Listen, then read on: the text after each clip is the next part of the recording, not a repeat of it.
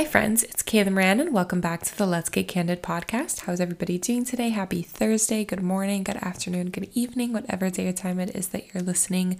So happy to be back on the mic with you guys, and happy National Rum Day.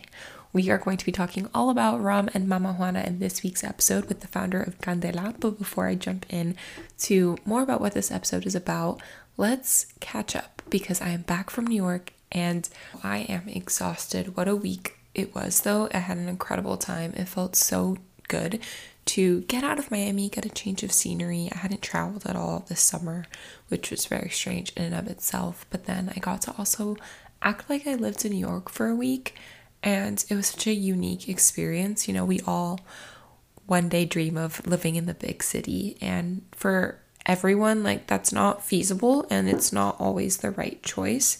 So, you know, I had never actually made any affirmative step to going to live in New York City. I don't think it's for me. Um, but it was nice to to pretend that I did for a week and now I for sure know it's not for me because I cannot do the cold. Um, but I enjoyed my time. I had so much fun staying with a friend, seeing friends, meeting my clients, going to dinner, going to drinks, happy hours, running around the city like a chicken with my head cut off, but it felt really good to you know, go on a business trip. This was officially my first work trip. Like I had gone to Orlando for a day for an inspection back in the fall for my PI job, but this was the first time I had gone on a work trip for my own firm, for my own businesses. And I went for a week and I got to see my mentor and I got to meet actually two of my mentors and I hung out with them all weekend. I got dinner with them, brunch with them, coffee and it met more. I met some of my idols, Shermin Lakha, who is the founder of Level Up Legal, which is the founder of the conference, the Empire State of Law conference that I was attending. She was on the podcast, actually, episode 50. I'll link it below for you guys. She is one of my biggest mentors, and she is one of my biggest mentors, and it felt so cool to finally meet her in person and hang out with her and just you know, hear more about her story and meet her team and meet her friends and her colleagues. And I just felt so in my element. Like, this is where I'm meant to be. And now that I'm out of law school and have been working and building my own firm for a year, I 100% know that this is the route that I'm meant to be on. And I just felt so reaffirmed in that. And meeting more of my colleagues in this industry who are trailblazers and pioneers in this industry in you know cannabis and psychedelics in ip in chat gpt and ai ethics issues you know all these really interesting questions that we're talking about in the legal community and the people are curious about how they work in the real world. You know it was so insightful and i learned so much and i just have so many ideas and things i want to do now having met all these people and the opportunities that are coming my way are absolutely incredible. And I'm just riding a high. I'm exhausted, but I'm riding a high. I truly don't know how it's already mid August. Yesterday, I didn't even realize it was already Tuesday. Like, I don't know how today is Wednesday because I got, I landed Sunday night super late at night. So I feel like Monday just went by like a blink of an eye. Even though I went to work and I like did a full day at the office for my PI job, I literally was yesterday. I was like, what day is it? Like, what did I do today? I, I, I just I felt like I was like in a time warp. Like it just didn't happen. And I already don't know how we're going into Thursday. and I'm recording another episode for you guys. Like it just I feel like the weeks are going by fast and they say time flies when you're having fun. Yeah, like it really like when you are in your element and things are going right, it's just they come all at you at once and it is like overwhelming in a good way. I'm just like so excited for all the opportunities that are coming and I went to coffee today with someone here in Miami to, you know, network and potentially get more clients and, you know, give them my virtual business card and say like hey if you think of anyone who can use my services here you go please introduce us and like you know me doing the same for him you know while i was at the conference law students came up to me and were like you are such an inspiration i want to learn from you and and now i'm you know i'm mentoring my law clerk i'm mentoring these law students and it's just wild to me that i'm the person that people look up to now because i still feel like I have no idea what I'm doing and I need so much guidance. And I'm grateful for my mentors and being able to go there. So it's really cool to see it, you know, me now pass the torch and offer that to the next generation. And also hearing from my mentors that they are also figuring it out as they go and they don't have it all figured out, you know, is really reassuring because it's really easy to think that on social media everyone has it all figured out and we don't. And New York taught me that for sure, that everyone is just flying by the seat of their pants and figuring it out as they go. But with the right people surrounding you and the right tools and resources, you can do anything you set your mind to. And hearing other people's stories of how they got to where they are was just exactly what I needed. And we actually talk a lot about career development in this episode with Alejandro, the founder of Candela. And we talk about, you know, knowing you have an idea and, you know, deciding to leave your job to pursue the idea and how to build a company from scratch, especially an alcohol company, because there's a whole lot more to it when it comes to alcohol because it's regulated federally. And you know there's all the state bureaucracy and all of that involved talking about advice and hiring people and figuring out who you are and if this is really the right path for you. And it was just so cool to again continue to network and meet people that are where I see myself in 5, 10, 15 years and looking up to them and you know the same way that I'm providing guidance to you these calls provide guidance to me and their mentorship and advice for me and I love that I get to share that with you, but also that I get to have these people in my community. Like, it's so freaking cool. They reached out to me to be on the podcast, and I was like, I've never had an alcohol company on the podcast before. I think that would be really fun to share with people how an alcohol brand is built and, you know, learn more about Mama Juana because I grew up going to the Dominican Republic every year as a kid. So I'd heard about it, but it's not something that you really get that much in the US or anywhere outside of the Dominican Republic, which is what he's trying to change. So we talk about that too. And it was just honestly a really fun conversation. So without further ado, I'll do a quick suck and sweet of the week and then we'll dive right in and celebrate National Rum Day together. So, my suck of the week is that I'm exhausted. I am so dead and I can't wait to just do nothing this weekend and relax. I, I'm going to yoga, then I'm going to the beach with my family to celebrate my dad and my grandma's birthday, and it's gonna be really, really nice to just relax and have a mini vacation because New York was an incredible trip, but it was it was work for sure. it was a lot of work and it was a work trip and I am dead. My feet hurt so so much.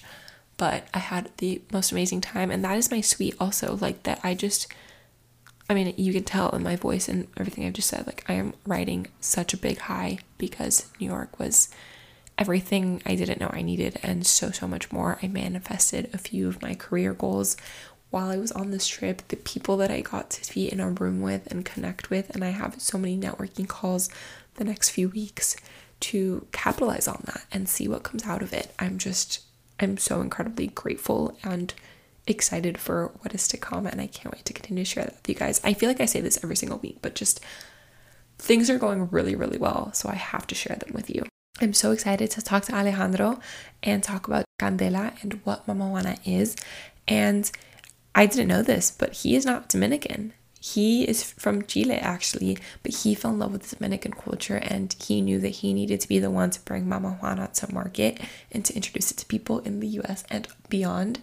And, you know, as someone who is also Latina but not Dominican, going to the Dominican Republic every year as a kid, it was like the best time. It we had so much fun on vacation. It was beautiful, the food, the culture, the people, the music. We talk about it in this episode and it felt like coming home having this conversation with him. Honestly, it felt so warm and buzzy and felt like I was talking to my big brother and we had so much fun. So I hope you guys enjoy. If you like this episode, please leave a rating and review. Please subscribe to the show, share with a friend, tag us as you're listening. Let me know if you want more episodes, who you want to see next, what topics you want me to cover, and I will see you guys next week. Meet Alejandro and Candela.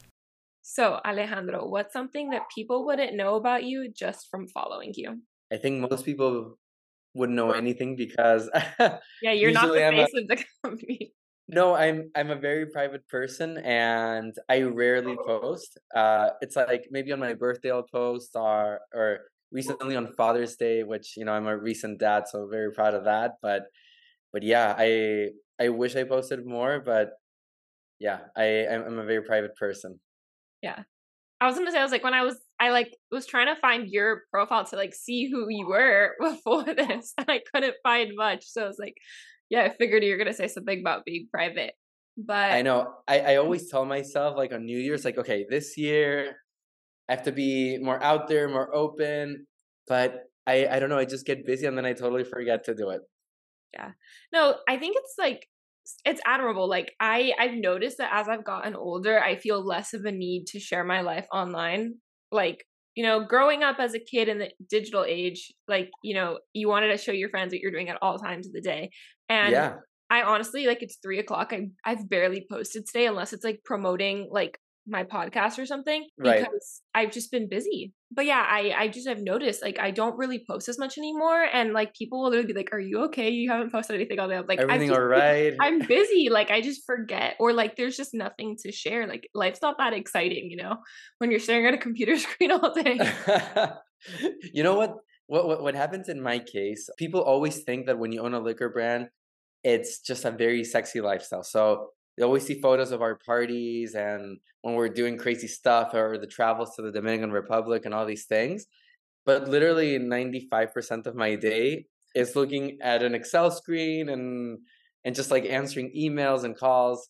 Um, it's it's you know rare when, when when we do the exciting things and that's when we post.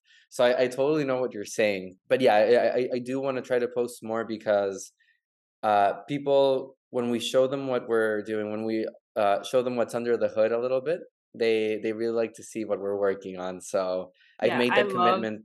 Love, I love seeing behind the scenes of companies, especially not so much people because people are people and like we all kind of do the same thing, but companies. I'm like, okay, what makes this brand yeah.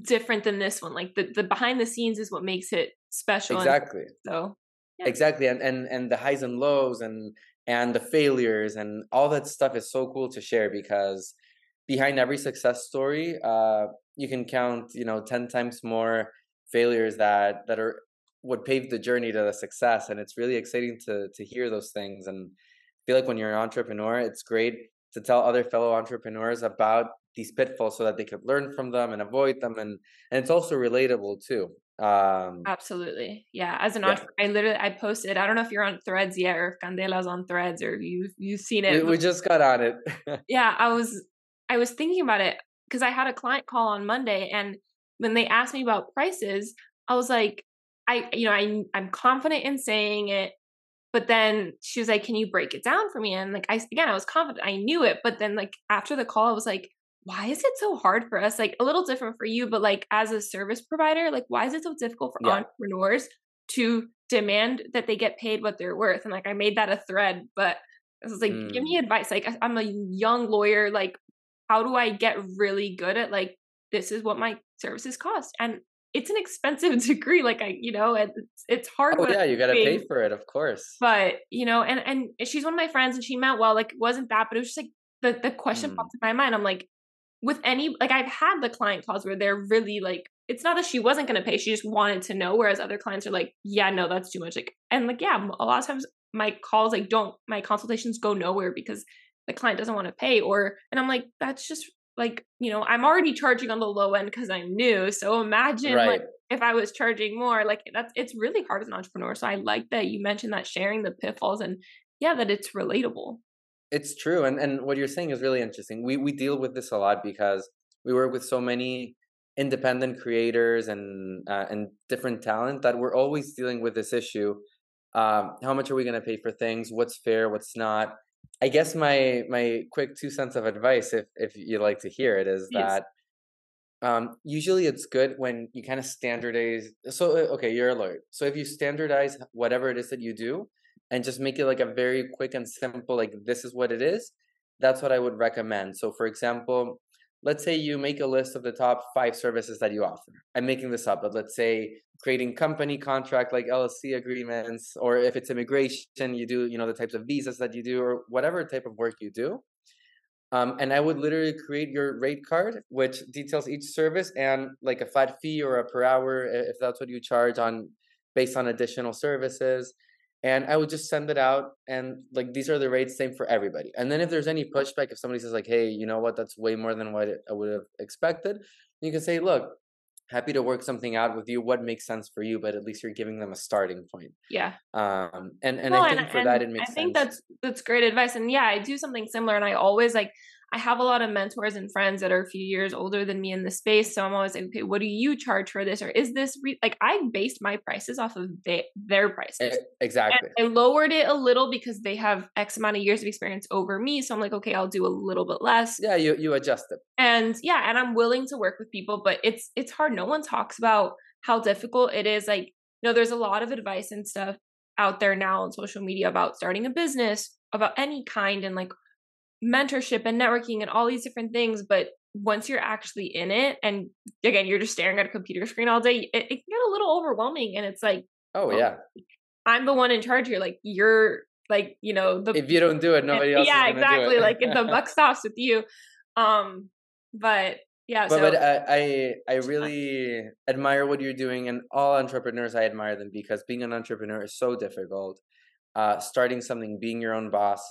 Uh, people think that it's the dream, right? Uh, you you have that image of like sitting on a beautiful beach with a laptop, like office for the day. It's definitely not like that, and being your own boss is not as glamorous uh, uh, as it sounds. It's a lot of hard work um but it you know with that cost obviously it has its results if it goes well and i just think you'll you'll learn if you price yourself too low for example you'll see that maybe you get overwhelmed with the demand and then the next time you'll have to increase your rates and that's okay and it happens to us a lot like we work with a lot of town that we believed in them when they were starting out.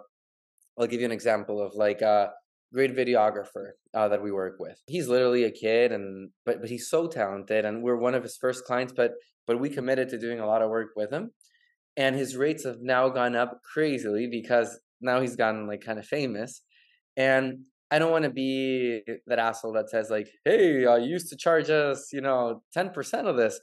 But then but then he's also reasonable and doesn't charge me the same thing that he charges his mega clients. But i, I do understand that he's grown as a professional Yeah. and so it's, it's nice to ride that wave. So maybe somebody will come at you with i'm making this up like uh a price of a hundred for a service, and then maybe in a year from now, from now you've got a bigger client roster. Maybe that service will be two fifty, and that'll be okay. And they'll see you grow, and then you'll just have to say, look, you know, that's what my rates are these days. If it doesn't work for you, happy to refer you to someone else. yeah, of course. Yeah, no, it is. It's just yeah, like you said, riding the wave and just being patient. And yeah, it's not all glamorous. I mean, there's some really glamorous sides to it, but yeah, it's not always easy, and a lot of it is just patience. And that's that's been Oh, my yeah. That's my fatal flaw. It's always been impatience has always been my my biggest downfall. But you know, it's it has actually All of ours. a lot. Yeah, I think it's a common one.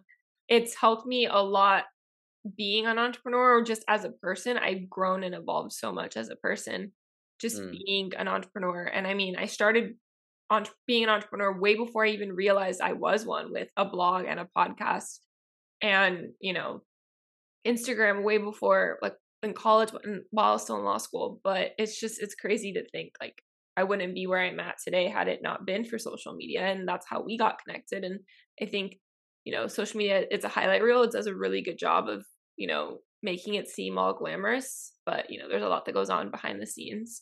But to go behind the scenes of Candela, what is Mama Juana? That's the big question. I, I know what it is because I grew up, I'm Latin, I grew up going to the Dominican Republic. But for people who aren't familiar with it, what is Mama Juana? Where does it come from? Talk a little Yeah, of course. Happy to tell you all about it. You're asking the right person. So if there's one person you can ask, you got him in front of you. So the easiest way to understand it, I I think, is Mexico has tequila, the Dominican Republic has Mama Juana. It's that simple. It's the native drink of the Dominican Republic, and what is it? It's I call it uh, rum's sexy cousin, and it's because it's a it's a rum based drink so it's made with rum as a base but then it's infused with all these natural spices ingredients and and uh wood bark and it gives it a really nice flavor it's way smoother and lower abv than most rums so it's easier to drink um and people just take it a shot as a, as a shot or on the rocks you don't even need to mix it Cool. Yeah, I definitely want to try. I want to try yours. And I, I, yeah, I was telling you off off air, like I don't know if I've had it, but I'm I, I'm Cuban Ecuadorian. I grew up drinking rum my entire life, um, up until I got to college, and then yeah, my parents gave me alcohol early. Um, it, all, started all, off with mojitos. Yeah, started off with mojitos by the pool, and then by the time I got to college, I was like, I this is too sweet. I don't want this anymore, and I drink whiskey now eh, or tequila. Hey, um, look at you, badass.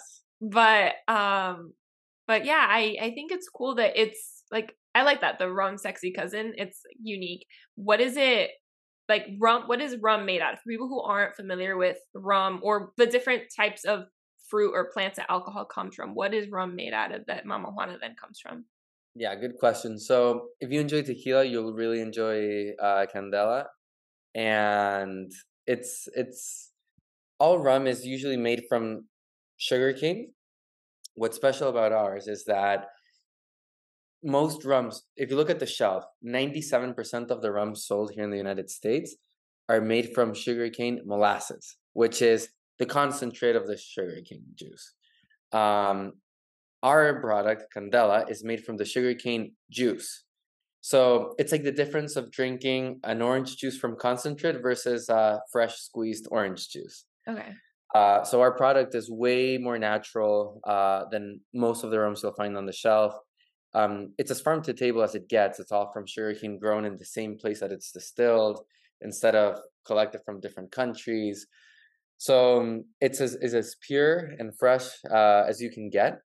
And it's made from the sugarcane juice, which is then distilled and then aged in uh, ex bourbon casks in the Dominican Republic uh, into a beautiful Can product. I just really want to go to the the distillery now. Like I remember as a kid when we would go to Dominican Republic, we would I I was that kid that would grab sugarcane from the like just the, the yeah.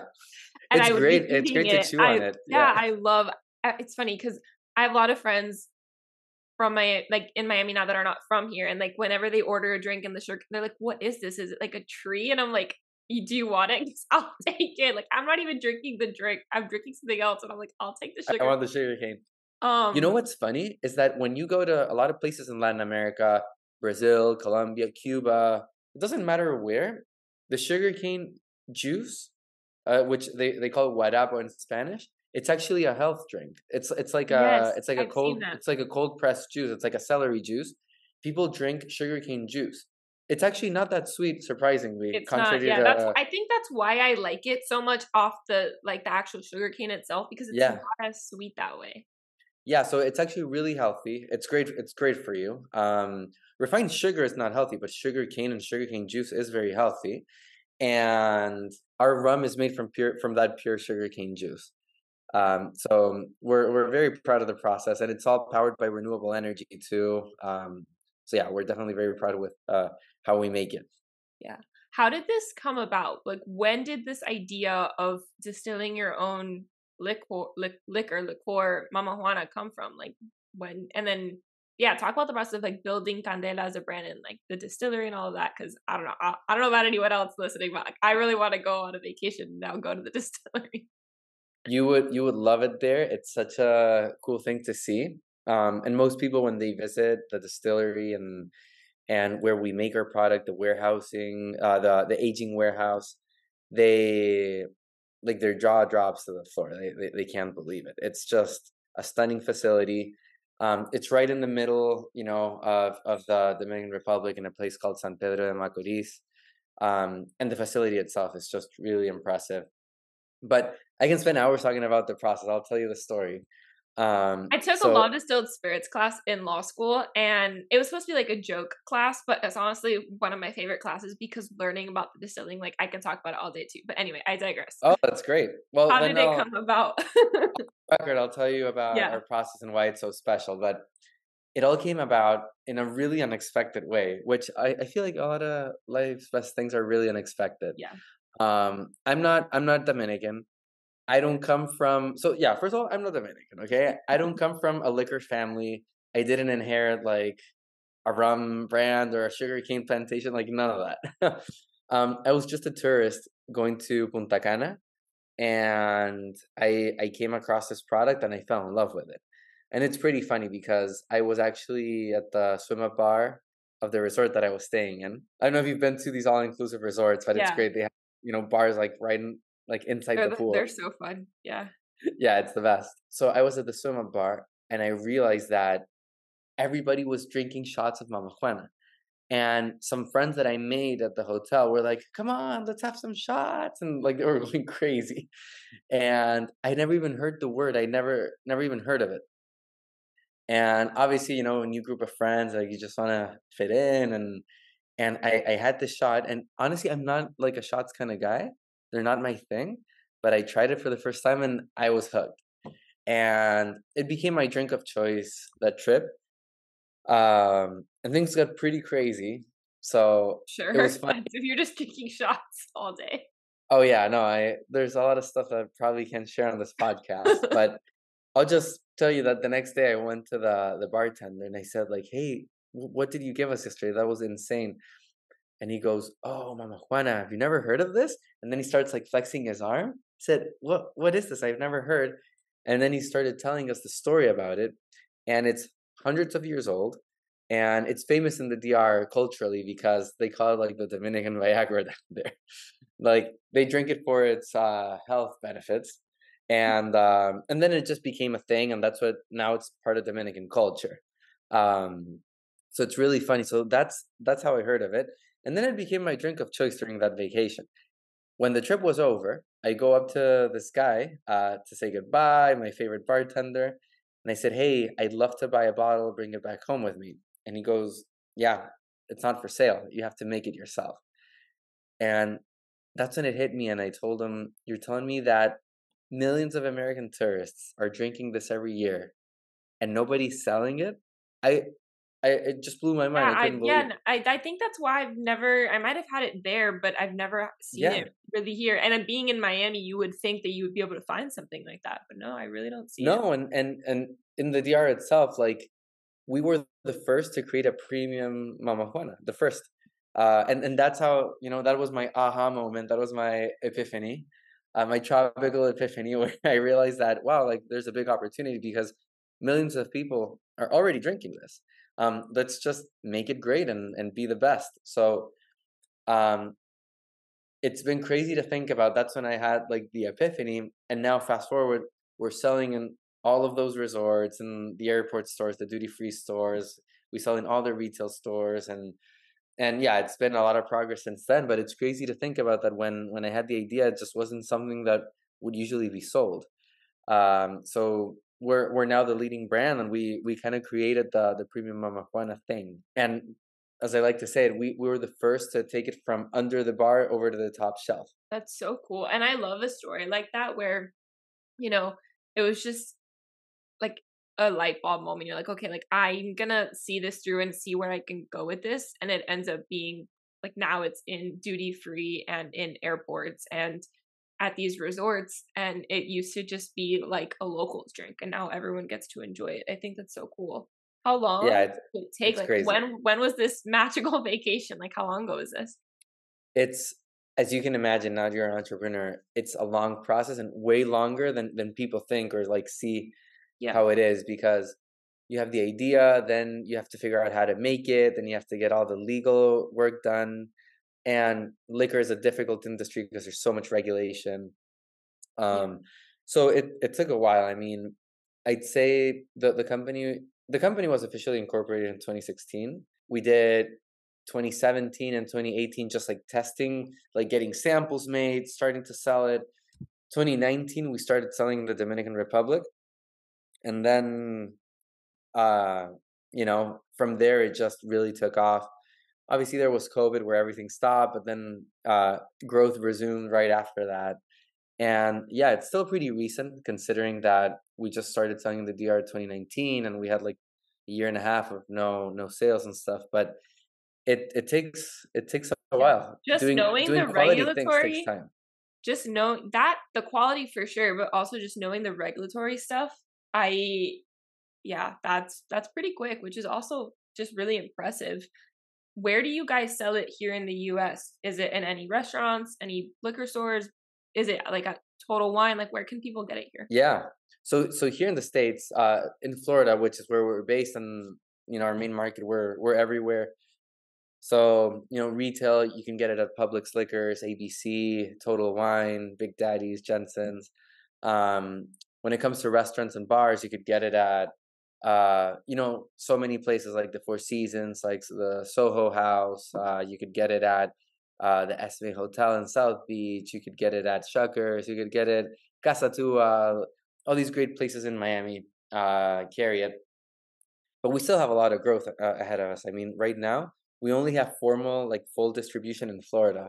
Um, so we're not even in all the other states yet. And yeah, can't wait to get in there. Yeah. No, I I mean just I'm sure the distribution side of things, like I know that certain distributors there's only like they're limited how many they can have in a state and then also like the like the groups of states they can be in and it's it's a process. I It's a whole thing, yeah. I I yeah, that class was so fascinating to me. I'm actually glad that like I'm using it in a podcast. Who would have thought? Who Um would have thought? but no, I'm gonna I'm gonna try it. I'm gonna go find it this weekend. We're going to the, our condo at the beach. Um, my mom and I love to make drinks and like mix up mixology. We joke that her and my Ooh, brother nice. in her retirement are gonna open a bar. Um, this woman will mix up any drink. Like she's like, oh, like I'm just gonna throw this in, and ends up being good. And I'm like, that looked Really? disgusting going in, but okay, cool. Well, I'd love to see what what what, what she comes up Oh yeah, I'll definitely. Yeah, no, I'll definitely. We're gonna. I'm gonna look for it. Hopefully, we can find it, and then I will tag it, share it, and I'll show you.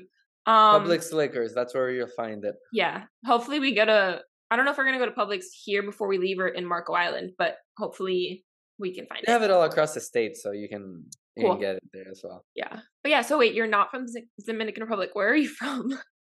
I'm not. I'm actually from from Chile, from Santiago. okay. Okay. Very yeah cool. so it's it's so funny people always think obviously that i'm i'm dominican but and not only because i i own the leading mama juana company but also because i just love dominican culture so much. I, I i love everything about the island. I love the island itself. I love the beaches but the people the culture is just it's hard not to fall in love with it once once you're there and you live there and you have a company there. The people are the nicest warmest people you will meet. The food's fantastic. The nature is beautiful and the music don't even get me started i mean I know. Every time, like it's funny. You know, you know what? Two things always make remind me of the DR when I was a kid. Coco Locos. That's what I would drink as a kid at like the swim up bars. yeah And which is funny because I don't really like coconut that much. Like I like coconut water and like the meat of the coconut, but like I don't like coconut flakes or like coconut flavored. Yeah. drinks. So that's really funny. But I think maybe because I had so many of them as a kid.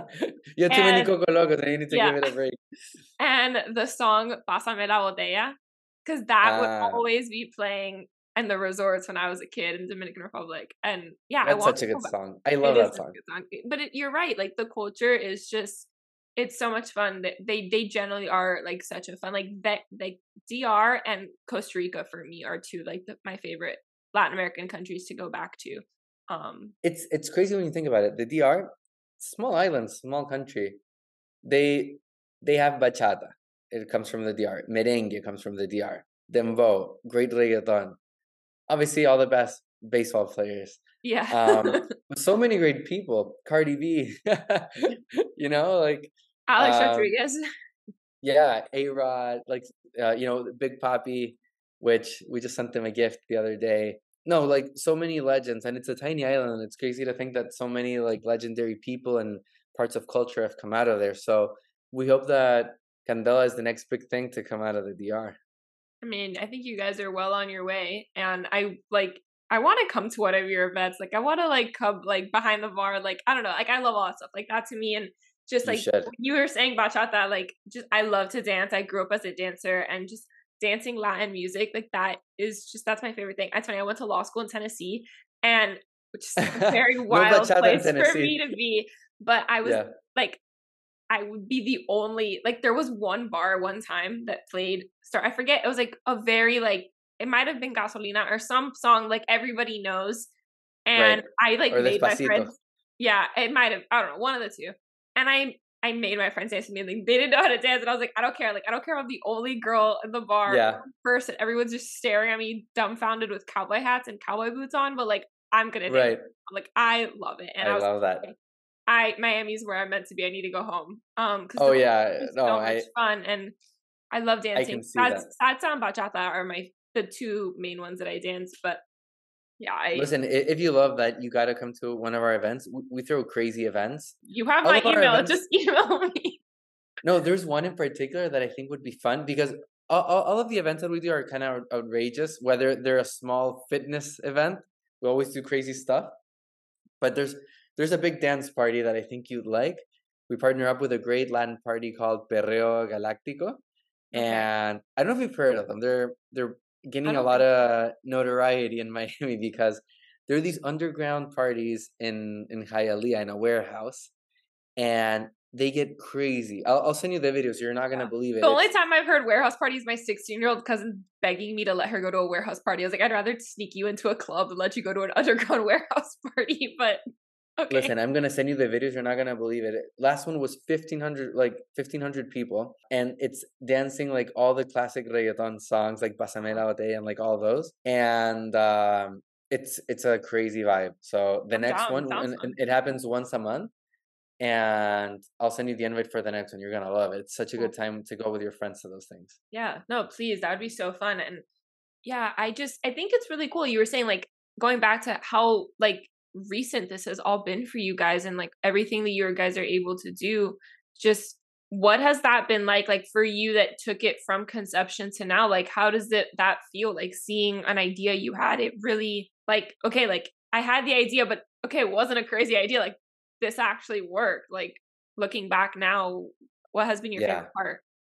it's it's a great question and there are so many great moments it's it's even hard to remember like sometimes i go through my photo album and i see like all this stuff that's happened i'm like wow i can't believe all this happened in a year or in two years and and i think there, there's definitely highlights like every time that i see the bottle like in the airport and in santo domingo we have a beautiful pop-up store so you you go through security and then it's like boom it's like right there it's like beautiful pop-up all Candela branded and just like walking by that airport and seeing that is just incredibly uh, a prideful moment like I see it and it's hard to believe wait that's my brand it's it's crazy.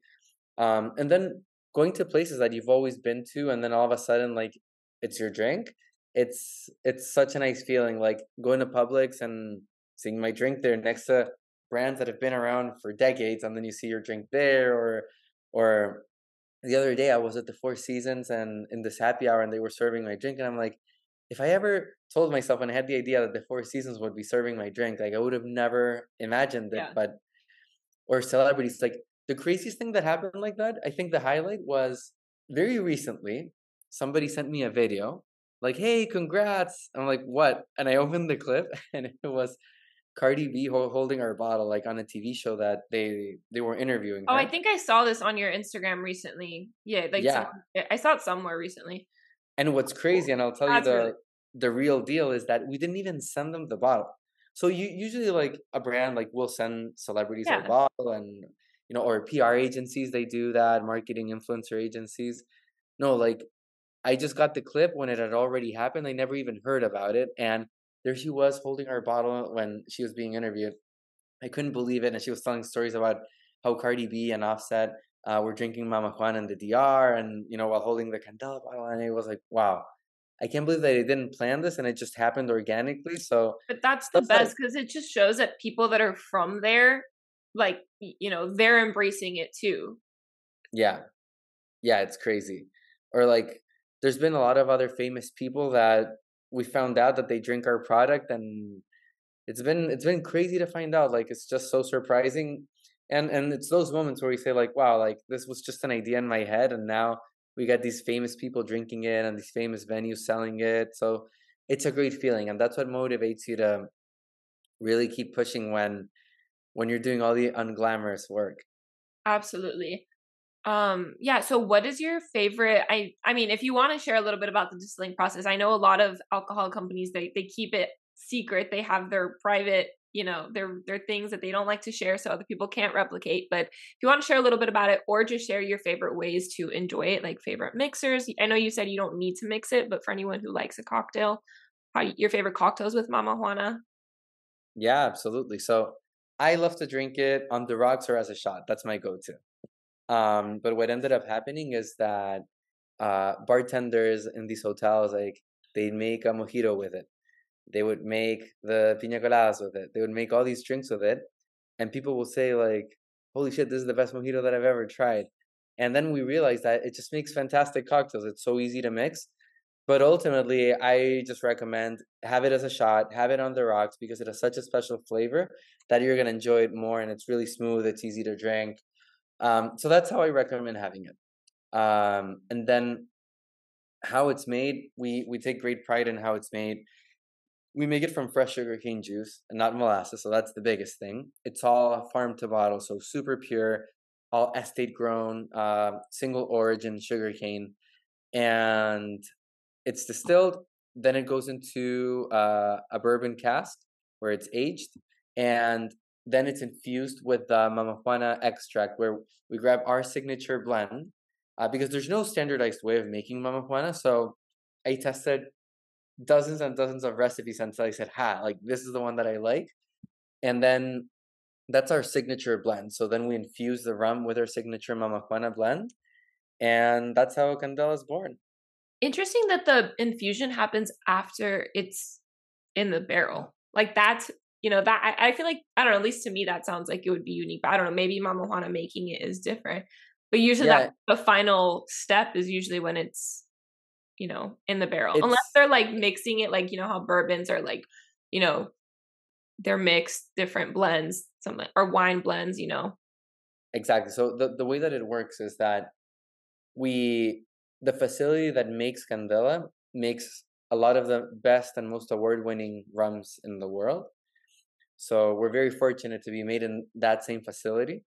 So what happens is that they'll take rum from a great you know a great batch a great cask and they'll in the in the bottling process they'll take it out they'll infuse it with our signature blend and make in the right proportion in our unique recipe and then that's how the the mama juana is made okay so it's a great way to uh, be very authentic to using all the natural ingredients that usually go into a mama juana but then being able to scale the production process to to make as much as you need to export yeah. So, so that's yeah, cool. I that's really cool. I to me, like I just like think of like you testing all the different blends, like mad scientist out. I remember going to yeah. since I went to school in Tennessee, we got to go to a couple distilleries in Gatlinburg, like in the mountains, and and like actually see the production process of moonshine and of bourbon, or not yeah. bourbon because bourbon's Kentucky, but and then seeing them in lab coats and like the smelling and like the test and like that that part to me would be so much fun so i can't imagine. And then also like all the, the seasonal flavors and things you guys get to do with it.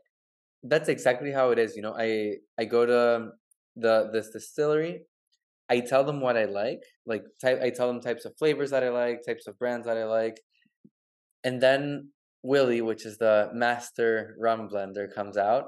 This guy's a legend he's like of course, his name you is know, Willie too. Like that's just the classic. That's how you know he's good. This guy was born to make rum. Like if you saw him, like he was just born for it. And and it's part science, part art.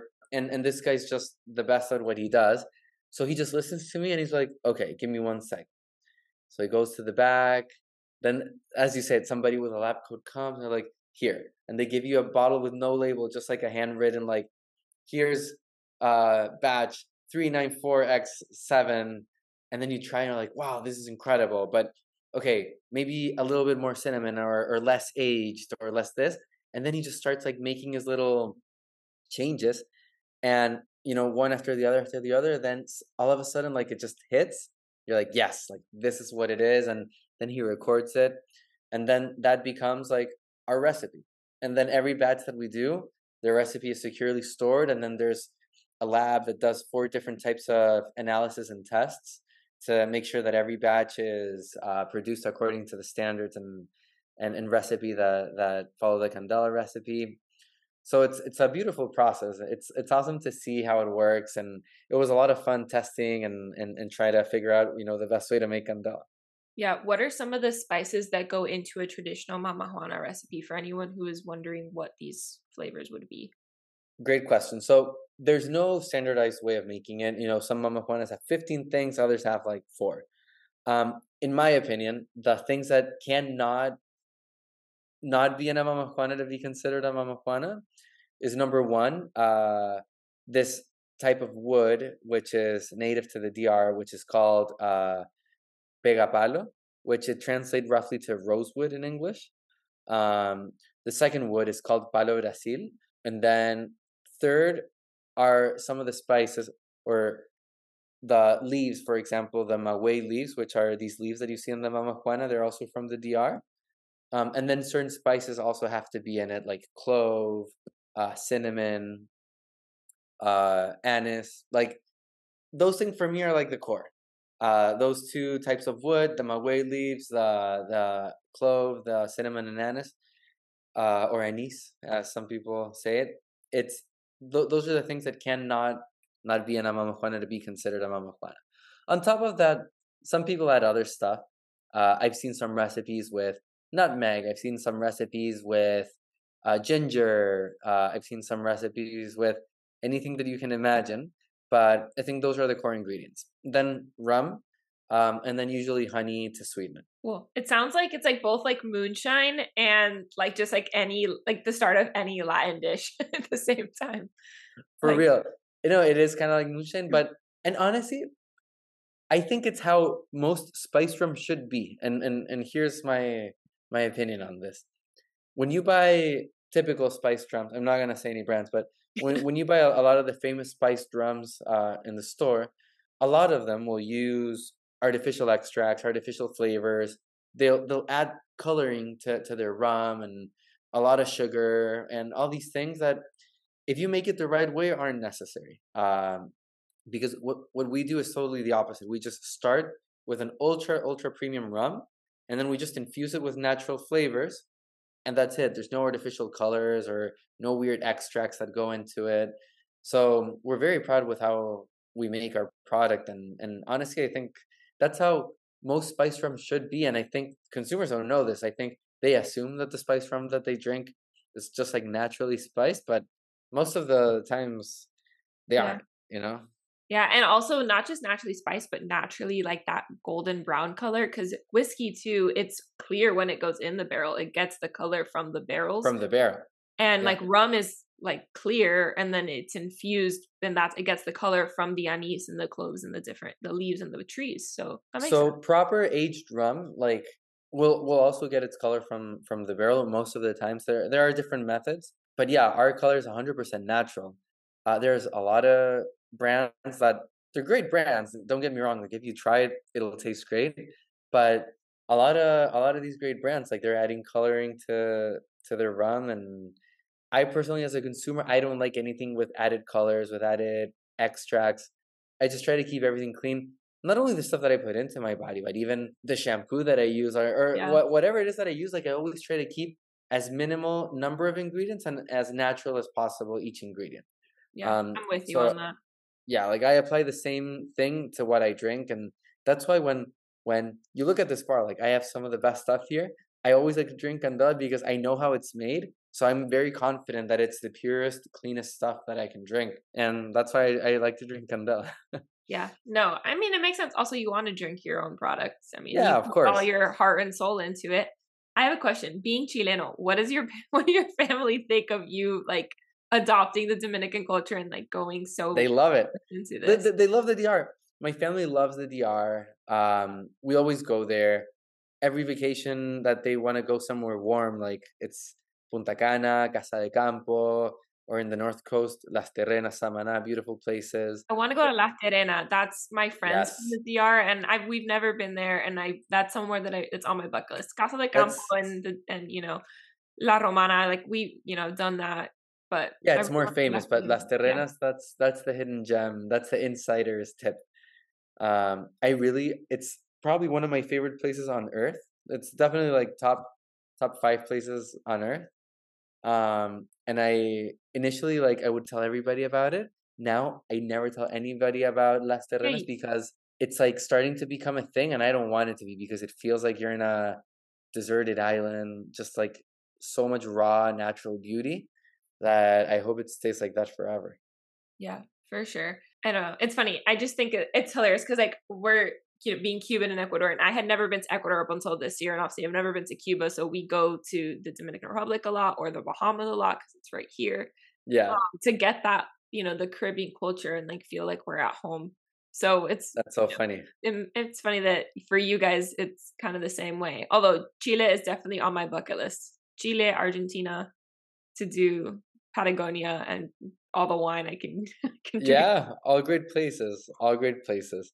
But it's it's funny you say that because it's kind of like a shift that we gave our product and our branding. Um, because initially it was very much about just Dominican culture, but then we realized that a lot of the Dominicans in the States, they've never even been to the DR and you know they really identify with Dominican culture, but they're American. And it happens with all Latinos really, especially Latinos that were born in the US. Yeah. Um, so we decided that Candela is actually more of like a Latin drink than than a Dominican drink in terms of what our brand stands for. Yeah. And we realized that we wanted to be that brand that really represents Latin culture because as a Latino, like I, I personally, I maybe you feel the same way. I personally feel that, like you look at hip hop, there's so many great brands that are associated with hip hop, but you think of Latin music and Latin culture, there's very few brands that are actually like associated with that. Yeah. And as a Latino, I feel like there aren't a lot of brands that are really like owning Latin culture, like in a cool way and in like a a trendy uh, way. I think I it's hard because there's so many countries and each country is so unique and has its own cultures. But yeah, I Yeah. think there are some elements of the culture that do like all of them identify with. So I think that's kind of cool. I like that. I like that. So, so that's what we did. Yeah. We we worked with some great people that kind of helped us identify this, and they realized that what lies at the DNA, like at the essence of the Candela brand, is what lies. They they, they said, what is the essence and the DNA of all Latin people, whether you're from Ecuador, from Cuba, from the DR, Puerto Rico, Colombia, like what is it that makes Latinos Latinos? Because when you meet somebody Latino, they're a Latino, right? Like whether you're from Ecuador or Colombia, Venezuela, at the end of the day, we really share a lot of the same values and culture and way of being, right? It's it's kind of like the same, um, even though you might have different drinks and different uh, types of cuisine, right? But ultimately, it's kind of like the same culturally, and we kind of discovered something that is the the common thread between all Latin people, and that's our secret sauce, which I can't really share right now. But we're redoing our branding, and that's going to be like the thing of our brand. Ooh, that, I'm that's the excited. inspiration of our branding. On found- uh, uh, that that pitch right there. I was like, I'm waiting. I'm intrigued. So I'm excited to see what comes out. yeah, well, I'll, I'll, I'll give you a, a glimpse. So we realized that, uh, and it goes in our tagline. Our tagline is Candela. Our new tagline is Feel the Fuego. And we realized that the fuego is what all Latin people have. And Yeah, my And the friends joke about that. Like, well, I mean, a lot of people joke about it, like being spicy. Like Latinas Yeah. are spicy. Like, and all my friends, they're like, you are just too much. And I'm like, I can't. yeah, exactly. and those typical memes of like Latinas, like, Being You know, like- crazy, yeah, they're true. yeah, and they're true. And, and, and, but we love that about it. And, and have you seen like those typical memes of like, like gringo Americans being like, rehab, like I dated at a Latina and I survived, you know, all these things. and, and that's what makes Latinos great uh, and unique. And it's like, we're fiery, we're passionate, we're outspoken, we're unapologetic, we're so proud of our culture. And that's what makes Latinos Latinos. That's what unites us all. There's a lot of differences, right? Uh, an Ecuadorian and a Venezuelan, totally different. A Brazilian and a Dominican, totally different. But there are a lot of things that really do make us the same. And Candela's trying to capitalize on that and, and, and really make that like the, the essence of our brand. So you're gonna see a lot of new stuff come out, starting I'm with a new bottle and new new branding. Um, and it's really gonna be about the essence of Latin people, which we're very proud to really represent. Yeah, I'm excited. Like I I don't know, I, I can't wait to see it, to try it, to I think that's such a great like point of just yeah, like it's funny you say like when I don't think people think I'm Latina right when they first look at me, but then the minute I open my mouth, they're like, "Oh yeah, she, Oh yeah, she's Latina. she's she's something." Um, but like they don't because yeah, like you, it's hard to tell sometimes. Like I I'm light hair, dark eye, but like I'm olive skin. Like they're like, yeah, are you Italian? Are you Medi- you could be. Yeah, you could totally like, be Italian. yeah, I, I can be a lot of things, but it's funny. The minute I open my mouth, they're like, Yep. it's funny, and I and I and and what you were saying about like being passionate, being all these things, like I've actually had that be used against me. Like several people growing up have told me, you know, you're too loud, you're too passionate, you're too emotional, you're too overwhelming, you're too this, you're too that. But, and I've shared that before on the podcast, but I think that's the essence of what makes us who we are as yeah we embrace you know, it we own it is embracing it being unapologetic about who we are and where we come from and exactly you know, for example i don't know if you were born in the us but i was born in the us both my parents were i'm the first born here but growing up in a mm. city like miami you know you're hugging people and and you're we're hugging and kissing people on the cheek. I went yeah. to people are like, "What the fuck is going on right now?" I was like, "Sorry, like I know I, I I knew I didn't mean to, I couldn't do that, but like I don't know how to not do that." Um, it's so funny and, and it's so true. And, and I think that's what's great about Latinos and Latinas that we really embrace that. And don't tell, uh, don't say anything. I bet when you went to Tennessee, you were hugging, kissing people. And even if they thought that was weird, you're like, this is how we do it. This is what we do. And you're just like, not not holding back because at least the people that you were close with, I, yeah. I bet like oh yeah, but like, once they knew that and they they like they yeah. embraced it, they're like okay, like I respect that's your thing, like I'm cool with that. Like once they they knew me and they got to know me and I explained why, they're like oh yeah, kind of cool actually.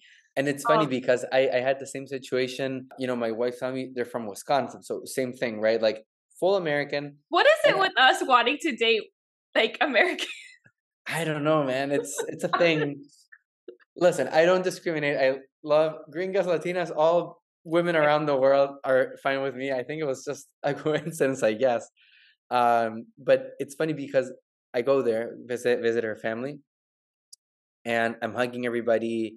Um, you know, the way that we are, right? Like, how have you been? How's life? You get excited, you're you know, yelling and screaming and doing all all these things just like very, very loud and and they ended up like really liking that about me. I I think so. At least for the most part, I think once people understands it and understand where it comes from, and that it's just a cultural thing, that like it's just that we are just very passionate and full of life. I think yeah, they're like okay, like that's cool, and they're a lot more willing to embrace it. But it does take a second to understand it. Oh, um, oh yeah, it's it's but, like it's like our food. You know, everything about Latinos. It's the food is you know full of mm-hmm. taste and spice. Yeah. The colors are bright.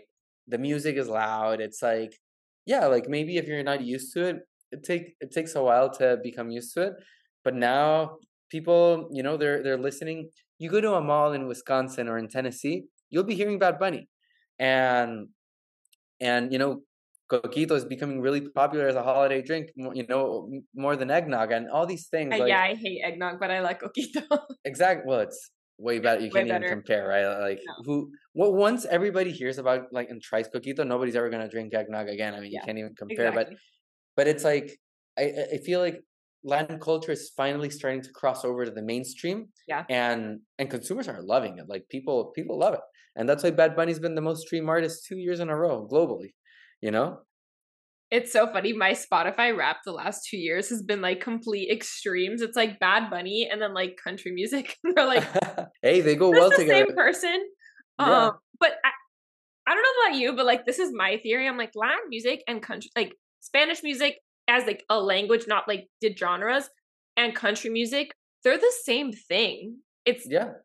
Oh, it's like true. it's just in lang- a different language, but it's think about Luis Miguel, like Luis Miguel and the boleros. It's all like I don't want to say country because it's not like honky tonky, but it's like. But banda is country music. It's Mexicans Mexico's country music. Yeah, exactly, and and and a lot of the themes and like how the songs and the lyrics are, it's it's so much like country music. And and Pitbull actually has a lot of songs with I, I forget the artist, but but he has songs with uh, this country music artist, and they're great songs. And it's uh yeah no it, it's a thing. I I think yeah. multiculturality is great. My favorite food Nikkei food, you know, Peruvian and, and Japanese. It's delicious. You know, yeah, Asian Asian Peruvian fusion is a thing. I know we eat a lot of Peruvian food because there's not a lot of Ecuadorian restaurants here, if any. I don't think. Yeah, and, and they're very similar. You know, it's the they're very similar foods. Um, ceviche. Cuban, yeah, lots of ceviche. My mom is cute. She's the Cuban one, and like she learned to make ceviche. We make uh, cazuela, mm. you know. But then I get my Cuban food fix every day at home too, so it's all That's good. awesome yeah what is your favorite part we were talking about like the like of owning the brand but of being the ceo of being the one to really like steer this ship like and what have you learned about entrepreneurship in the last few years that's a great question i mean it's uh you learn every day. That's one thing. Um I think what I like about being the CEO is it's great to shape the strategy and direction of the company product and then see if things work or not and and have full ownership uh, I, I'm a big believer in, in I'm a big believer in having full ownership in anything that you do. So I love that when you're the CEO, you get to say like, okay, if something was successful, like I was the one leading this effort, and if something fails too, like I'll I'll take the the blame. And then obviously there's a team working with you, right? So there are some really bad people that you know they'll blame their team when something doesn't work, and they'll take credit when something goes well. But I'm I'm a big believer that as a proper leader, you need to take full ownership of things, and that means sharing the wins when when when things go well.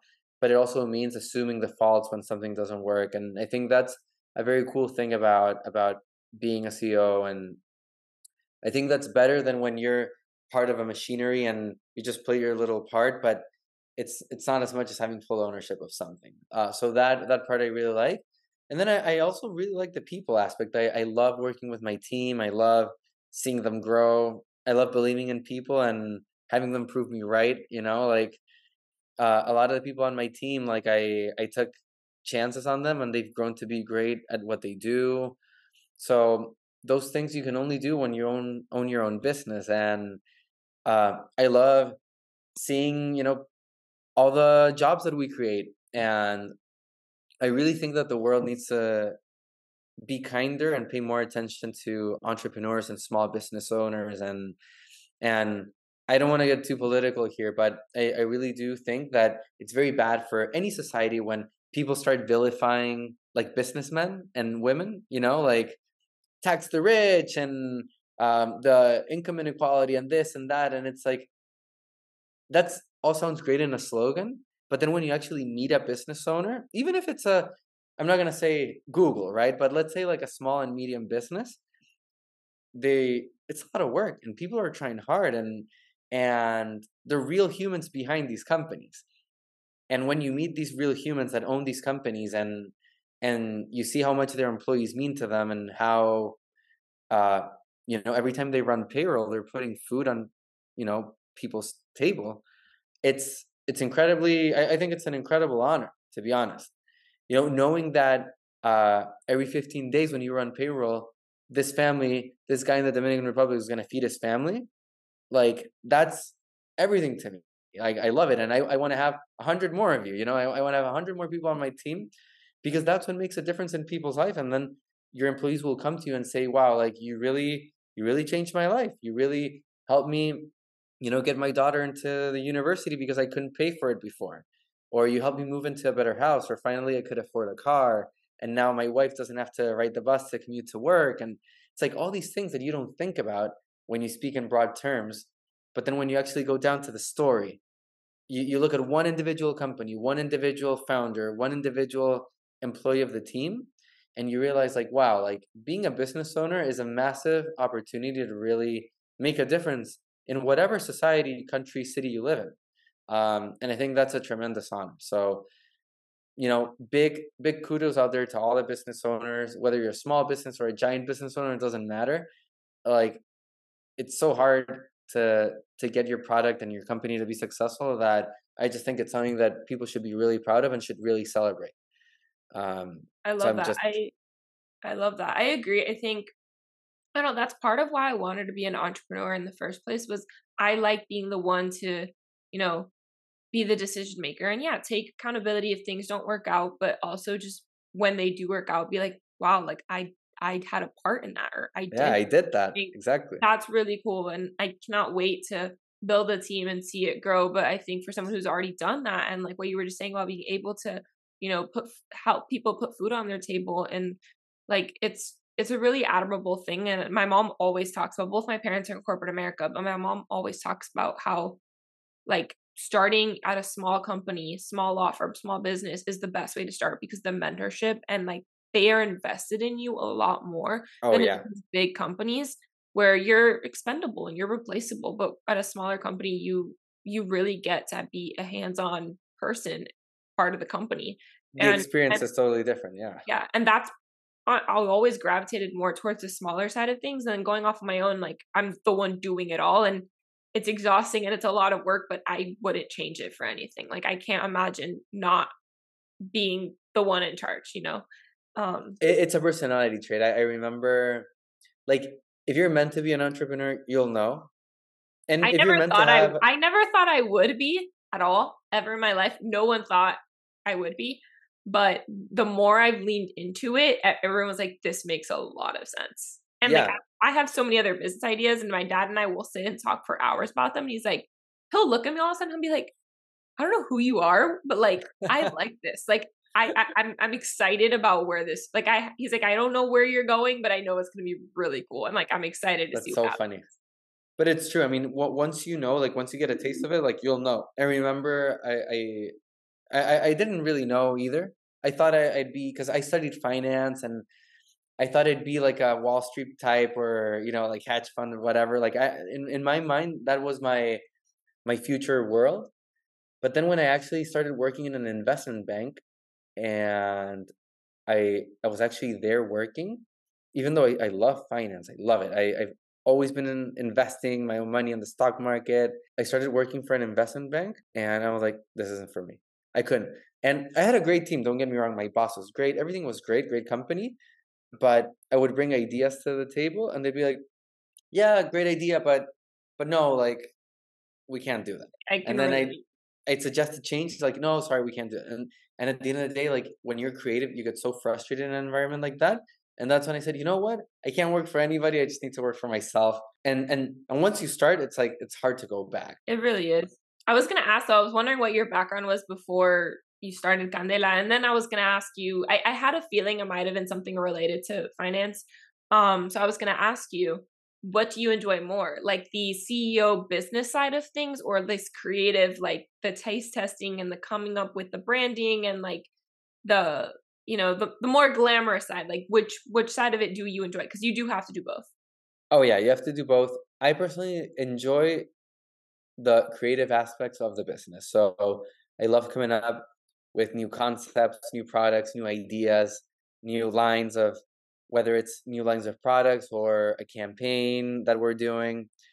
That part for me is what really gets me fired up and you know i i go to sleep thinking about it and i wake up thinking about it and yeah it's it's the part i enjoy the most you have to do everything obviously uh, when you run a business but i think that part is by far the, the one that i i really enjoy doing the most yeah which makes sense with what you were just saying about what it was like for you working in investment banking um yeah. and finance.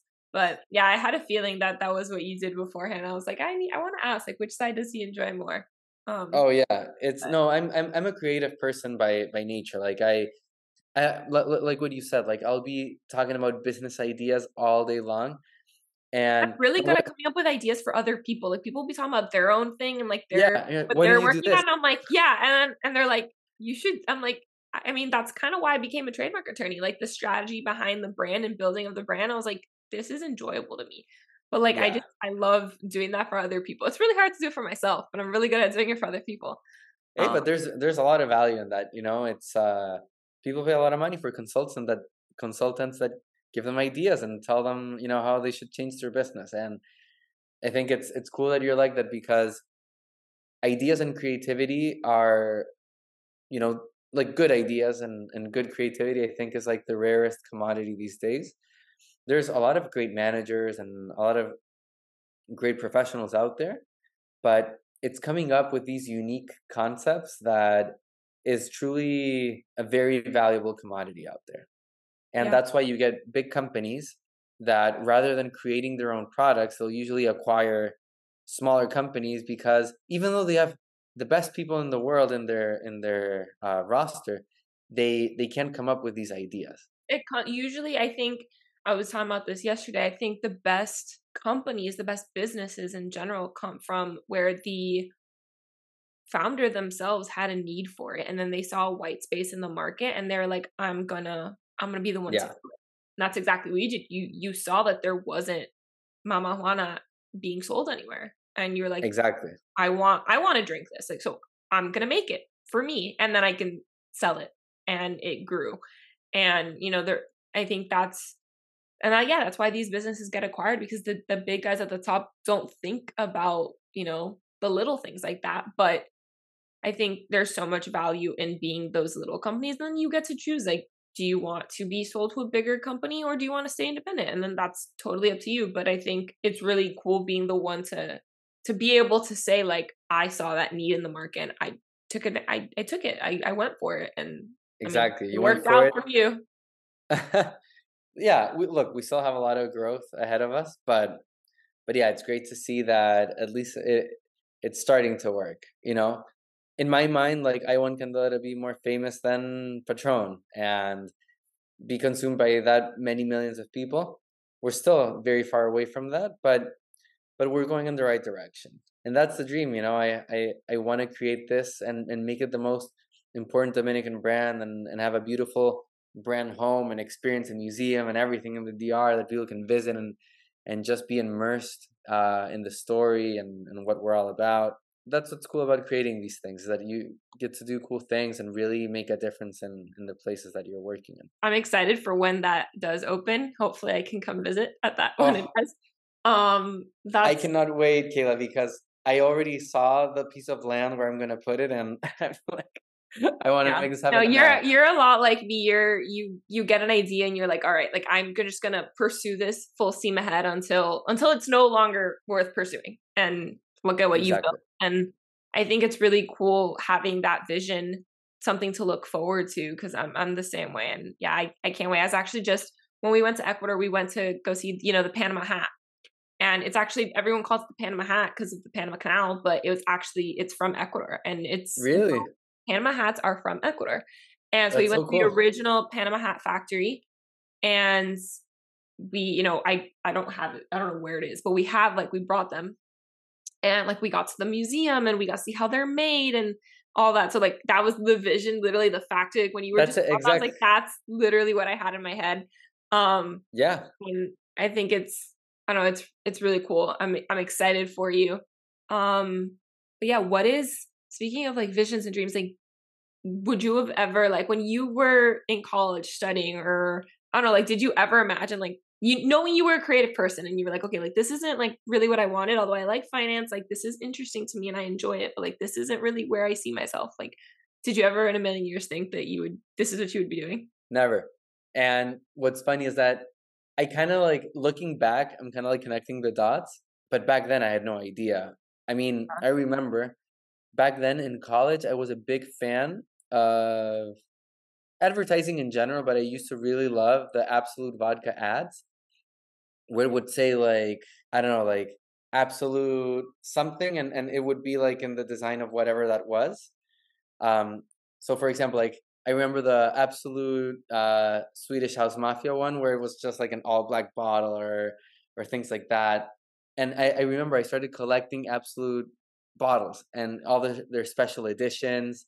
Um, I even had a Romero Britto bottle. Um, so I, I I had all these bottles and I started collecting them, and I was really really interested in, in like the branding side of, of, of these liquor bottles. And then I, I- would think about, huh, what if I own my own vodka, like made in Chile out of like glacier water from Patagonia, and like a, you know, I would think about like all these concepts and stuff. But but I never like realistically thought of it. It was just something that I was very attracted to. But hey, everything Um, happens for a reason. You had that vision. You were out on vacation, and like it's like you got like you you kind of got Yeah. both. Like it it worked. It, it happened for you. And I, I I- like it's funny. Like I'm the same way. I never in a million years would have thought that I would be doing what I'm doing.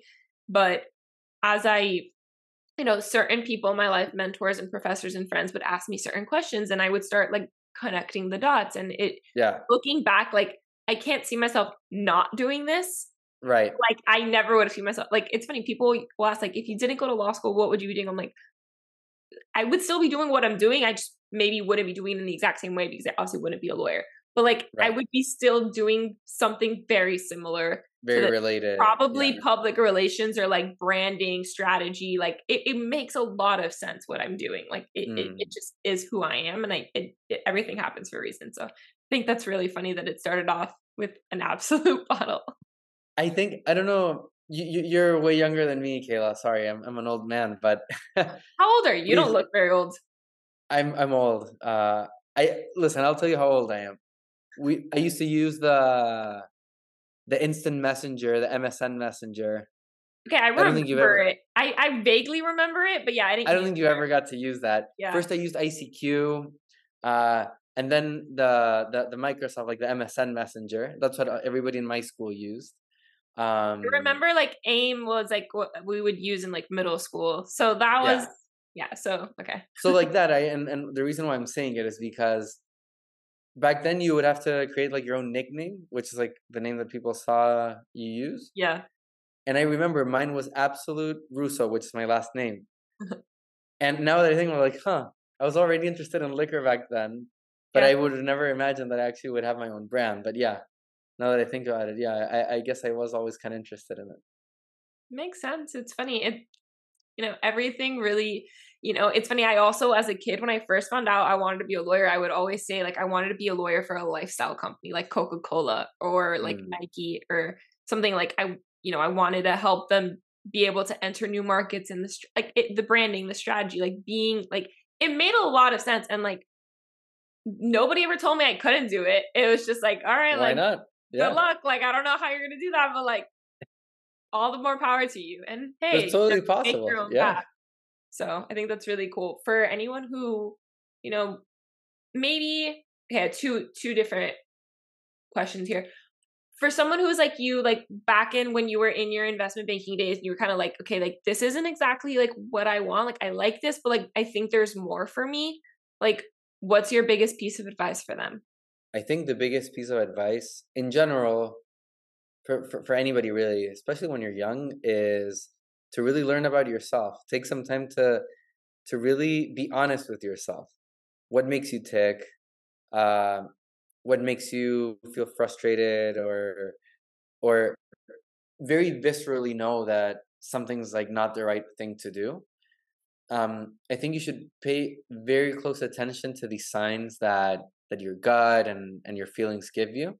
They're, they're so important because when when you work in something that you're excited about and and that you you probably have a good time doing very likely you, you will be really good at that and if you're good at that it'll be a positive reinforcement cycle where you'll be more successful at it then you'll be even better at it and and it just feeds off uh, off of that um so I, I really think anybody that's kind of like figuring out whether you're studying or your first job or even your 10th job it doesn't matter but take a second to say like do i like this? Who am i? What types of things do i like?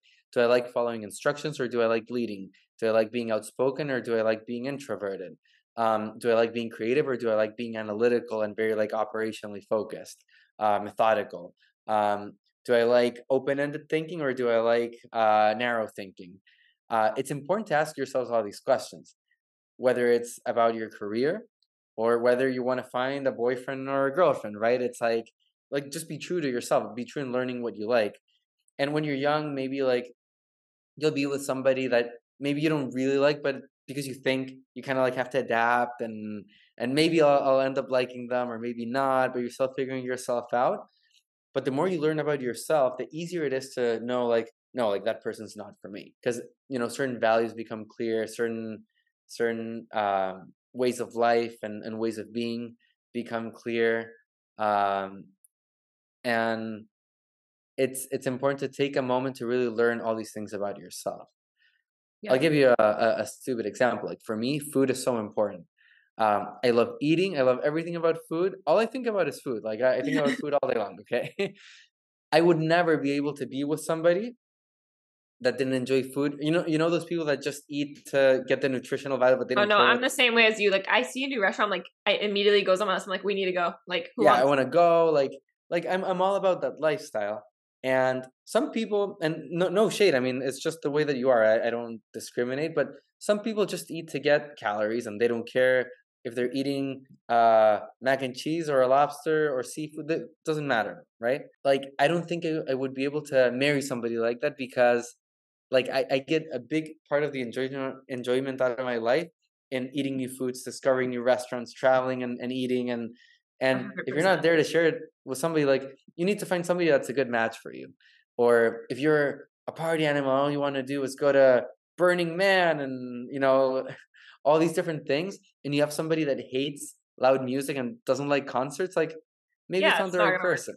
Yeah. So so same thing applies to your career and if you're starting your own business. It's you know, if if you're if you can't stand people uh or social situations, like maybe don't start an influencer agency. You know what I mean? Like like learn about yourself and and, and do things that really go along with your nature. I, I would say is a good good piece of advice. Yeah, that's great. Honestly, I couldn't agree more. And then for people who are just early stage entrepreneurs, they they have that idea and they they don't really know where to start or where to go from here or they've been doing it for a little while but they need some guidance. Like for someone who's just starting out and being an entrepreneur, what's your biggest piece of advice for them? to start. That's the biggest advice. There's a great saying that says, uh, hesitation killed more businesses than failure ever did. And I'm such a big believer in that because I always I always get people that come to me ask me for advice. Hey, let's grab coffee, let's grab lunch. I'd love to get your advice, right? And they all have great ideas. But then I'm like, great, you should do it. And then you follow up with them in three months, six months, and they don't do it because they're still thinking about it they're still figuring it out they're still debating whether it's a good idea and analysis paralysis is very dangerous to to entrepreneurship it's like the best thing you can do if you're starting as an entrepreneur is to start throw yourself in there and then you'll figure it out. And you won't know 99% of the stuff that you need to know but you will figure it out. At some point you will figure it out. I i always encourage people that have an idea or that really have the the desire to start something to just get started. The the best step is the first step. Yeah. then you see what you do with your other leg right? But at least you got to take the first step. Yeah, that's great advice. It's very true. Well, Alejandro, thank you so much for coming on the podcast. This is amazing. I cannot wait for people to hear it and for people to try Mamajuana and Candela. So, where can they get it and where can they find you? you can find us online at drinkcandela.com on instagram also drinkcandela, and in stores you know any publix liquors total wine abc uh, you'll be able to find our product so hope everybody enjoys it Well, I will link that below. Thank you guys so much for listening, and I'll talk it's to you been guys. such a pleasure thank you so much for having me